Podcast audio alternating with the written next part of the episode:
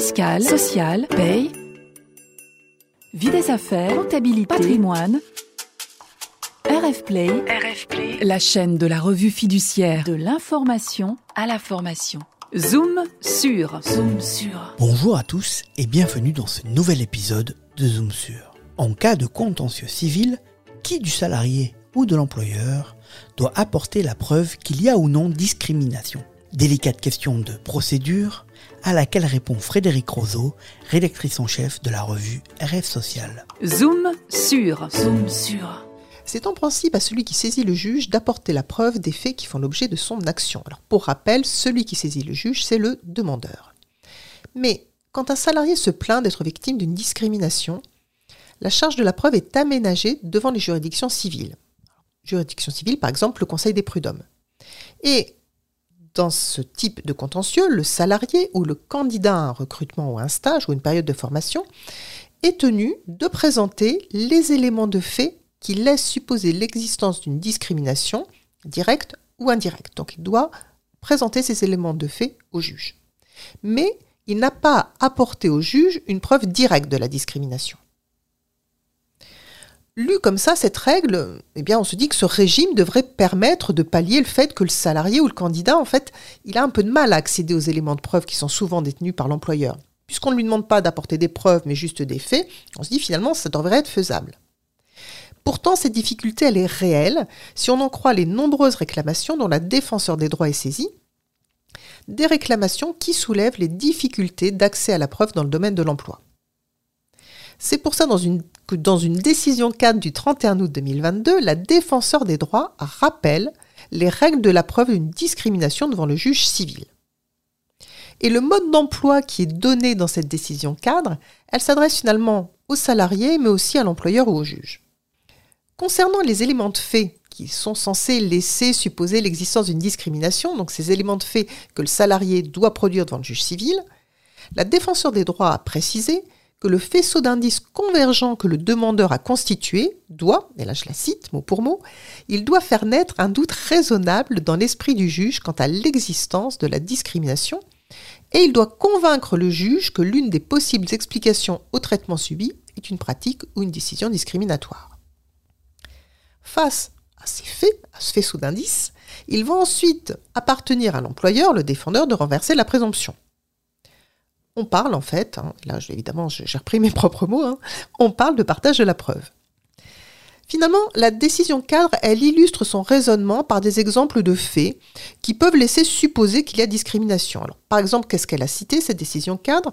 Elle a cité la concomitance entre l'annonce d'une grossesse ou d'arrêt de travail ou d'un engagement syndical et au même moment, il y a des mesures défavorables qui sont prises à l'encontre d'une personne. On se dit que c'est quand même bizarre, cette coïncidence des deux événements. Ou alors, la décision 4 cite les résultats d'un testing. Mais reste aussi à se poser la question des modalités qu'on va utiliser pour rétablir la discrimination. La décision cadre est donc venue expliquer l'approche qui consiste à comparer la situation d'un salarié avec celle de ses collègues. Parce qu'effectivement, que va dire un salarié ? Il va dire, écoutez, moi, voilà ma situation, regardez celle de mes collègues, vous voyez bien qu'il y a une différence et que j'ai subi une discrimination. Pour la défenseur des droits, elle dit bien que la méthode comparative reste essentielle pour objectiver, calculer la différence de traitement qui intervient dans un déroulement de carrière. Cette méthode comparative, en pratique, elle va finalement mettre en balance la situation d'un salarié avec celle d'un panel de collègues. Ça va permettre une reconstitution d'un parcours professionnel ordinaire en disant, voilà, vous voyez bien que par rapport à un parcours professionnel ordinaire, moi je suis en décalage, j'ai été discriminée. La différence de traitement qui est établie par un panel de comparaison, elle est suffisante pour imposer à l'employeur de se justifier sur cette différence. Mais bien sûr, il faut que les salariés qui constituent ce panel de comparaison soient dans une situation comparable à celle du salarié demandeur qui se dit discriminé. Donc, de qui va-t-il s'agir ? Ce sont les éléments qu'on retrouve dans cette décision cadre d'août dernier. Dans ce panel, on va retrouver des salariés de la même entreprise qui ont été embauchés à une date proche, qui ont été promus à des niveaux de qualification et de rémunération similaires, qui ont des mêmes fonctions.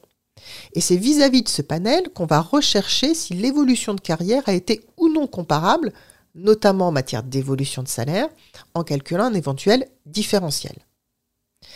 Cela étant, la Défenseure des droits a quand même pris le soin de préciser que cette méthode de comparaison, si elle paraît tout à fait logique pour nous, eh bien, elle n'est pourtant pas obligatoire. On peut faire autrement. Et la Défenseure estime qu'une discrimination peut par exemple être identifiée en se focalisant sur l'apparition d'une caractéristique dans la carrière d'un salarié et sur les effets que cette caractéristique a sur la suite de sa carrière en étudiant une chronologie de faits.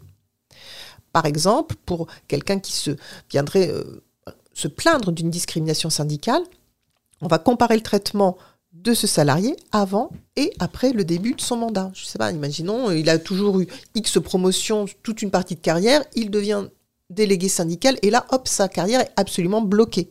Ça pourrait être un élément. L'autre point que je voudrais évoquer, c'est un point très matériel aussi, ce sont les documents que le demandeur va produire en justice. Parce qu'on sait bien que dans toute cette procédure, le salarié demandeur, il va falloir qu'il produise quand même des faits, mais des documents. Alors, il a été reconnu qu'il est autorisé à produire devant le Conseil de prud'hommes des documents ou des photocopies de documents qui appartiennent à l'entreprise. Mais il faut que la production de ces documents, elle soit strictement nécessaire à l'exercice des droits de sa défense, et puis qu'il en ait eu connaissance à l'occasion de l'exercice de ses fonctions.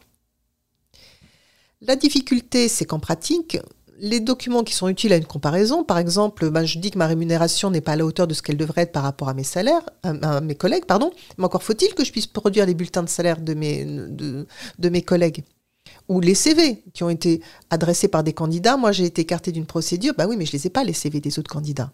C'est l'employeur qui les a en sa possession. Donc on voit bien que là, il y a une vraie difficulté matérielle d'apporter ces éléments. C'est pourquoi la Défenseure des droits, elle rappelle l'importance du rôle du juge, et c'est pour ça que je disais que la décision, elle s'adresse aussi au juge, elle rappelle l'importance du rôle du juge dans l'accès aux éléments de preuve de la discrimination, et elle souligne que le juge prud'homal doit permettre l'accès aux éléments de preuve en la possession de l'employeur, en adoptant un rôle actif dans le contentieux de la discrimination.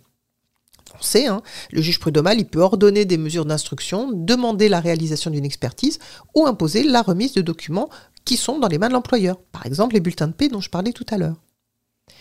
Et puis, je le rappelle, c'est un peu procédure, mais c'est important, l'article 145 du Code de procédure civile permet aux salariés, s'il existe un motif légitime de conserver ou d'établir avant tout procès la preuve de fait dont pourrait dépendre la solution d'un litige, eh bien, ce salarié, il peut demander au juge d'ordonner des mesures d'instruction. Et ça peut être un moyen efficace pour obtenir la communication des pièces qui sont détenues par l'employeur et qui sont nécessaires à la comparaison en matière de discrimination. Donc si je me mets, là j'étais côté salarié, si je me mets côté employeur, ça veut dire que l'employeur va pouvoir se voir demander par le juge de produire ces éléments pour que cette comparaison elle puisse être faite.